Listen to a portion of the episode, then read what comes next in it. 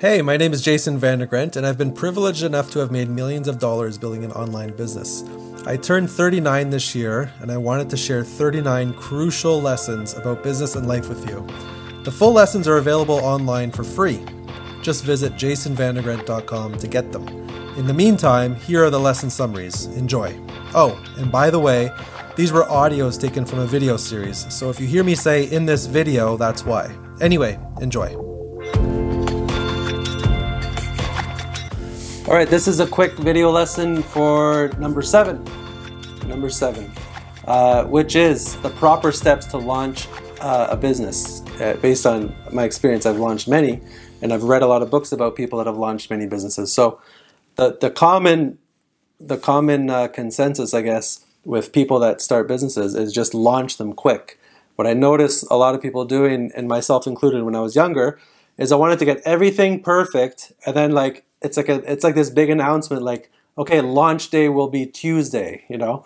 And then it's like all this work for months weeks and months and work and work and working at the site perfect the logo is perfect.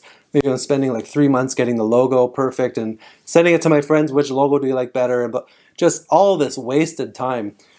The truth is none of that matters. All these little details don't matter because most businesses you launch uh, people won't even want. So you're spending so much time uh, working on all these fine details, and people aren't even going to care about the business at all. So I've launched many businesses that I've launched. I just launched them without a logo, without all of the all of these details that are unnecessary. Just launch it, and if people like it, make a logo later. Who's gonna Who's gonna say, "Hey, I went to your site"? What customer is gonna say this? I went to your site. There's no logo, so I'm not doing business with you. Nobody cares, right? So just what's the bare minimum to, to get your business launched, you probably need a website. You probably need a phone number on the website, uh, email address. So like you need to set these things. These are the bare minimum things. And then just like, you know, uh, some people want to spend, a lot of people want to spend tons of time and, and money and investment on their website, thousands of dollars. I talk to people that want, you know, we have a budget of $20,000 for our website. And I'm like, what? Just make a free site. Uh, there's another lesson in the 39 lessons uh, that talks about how to make a free site. Buy a domain and make a free site for a month. The, the site is free for a month, so go watch that video after this.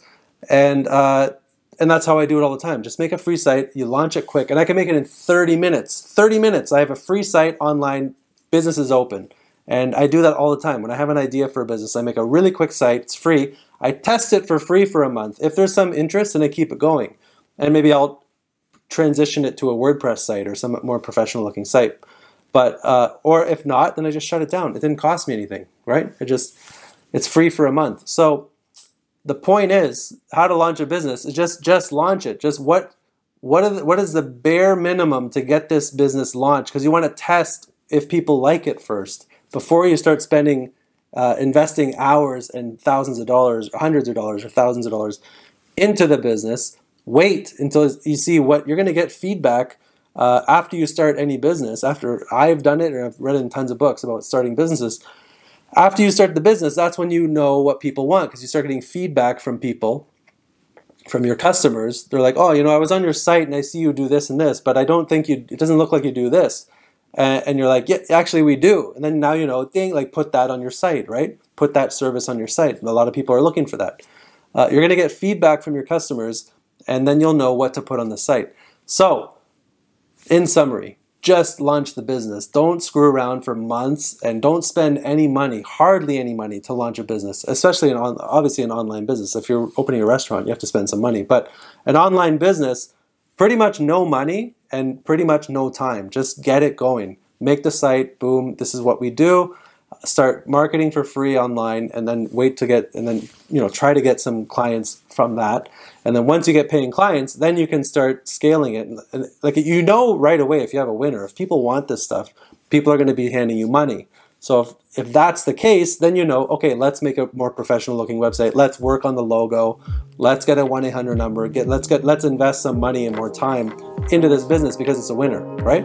So hopefully that helps. Thanks all right, thanks for listening. Again, all 39 lessons are fully free.